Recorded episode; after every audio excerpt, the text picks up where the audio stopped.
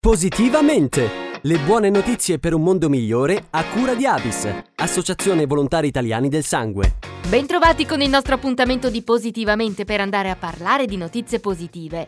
Sono stati pubblicati nelle scorse settimane i dati elaborati dal Centro Studi di Senior Italia Federanziani che analizza la figura delle donne nel nostro paese.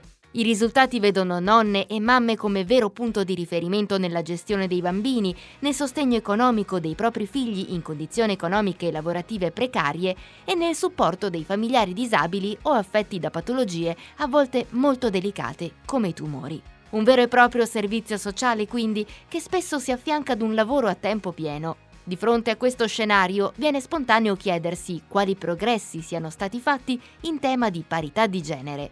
Abbiamo raggiunto la dottoressa Rossana Berardi, docente all'Università Politecnica delle Marche, direttrice della Clinica Oncologica degli Ospedali Riuniti di Ancona e presidente di Women for Oncology Italy associazione che si occupa da anni di formazione, coaching e supporto alle donne medico. Significa che le donne rappresentano ancora un pilastro fondamentale per la famiglia, che questo inevitabilmente comporta delle ricadute anche rispetto alla possibilità di conciliare quella che può essere una vita lavorativa con eh, l'accudimento dei propri familiari, che a volte vuol dire presa in carico dei figli, a volte vuol dire presa in carico degli anziani della famiglia. In parte c'è un retaggio culturale, non è un caso che nelle opere d'arte già di 300, 400, 500 200 anni fa la donna era sempre vista come colei che accudiva, in un certo senso anche l'infermiera, la carità, e l'uomo invece come la scienza, la tecnica e la tecnologia. Quindi sicuramente è difficile scardinare un retaggio culturale. C'è anche da dire che molto spesso le donne stesse sono quelle che fanno meno passo avanti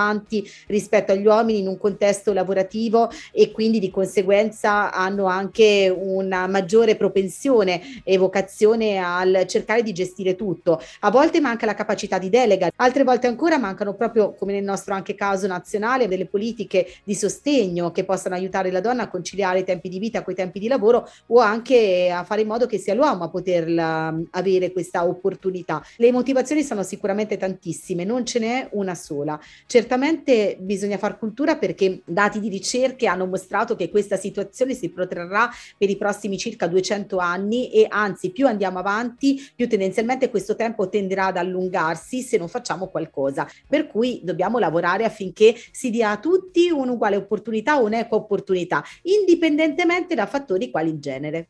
Come fare per conciliare la vita privata e professionale e come favorire la parità di genere in un ambito come quello della cura oncologica che vede le donne in prima linea? Sentiamo ancora la dottoressa Rossana Berardi. Women for Oncology Italy è uno spin-off della Società Europea di Oncologia Medica. È stata fortemente voluta dalla Società Europea nei vari Stati membri proprio a supporto delle donne oncologhe o delle donne in formazione specialistica in oncologia. Quindi si preoccupa e si occupa proprio di formare quella che può essere una classe dirigente del presente e del futuro, eh, cercare di formare le donne professioniste sia per quanto concerne le possibilità di carriera, ma anche per quanto concerne la possibilità di sviluppare sviluppare anche delle soft skills che possano essere utili anche a conciliare i tempi di vita e di lavoro, nonché a migliorare percorsi di autostima, di leadership, aiutare a gestire conflitti e più in generale aggiornare e formare le donne in varie tematiche, inclusa quella della medicina di genere. Ha un obiettivo importante, ambizioso, supportare le professioniste appunto in un'ottica di equità. Quello che tutti vorremmo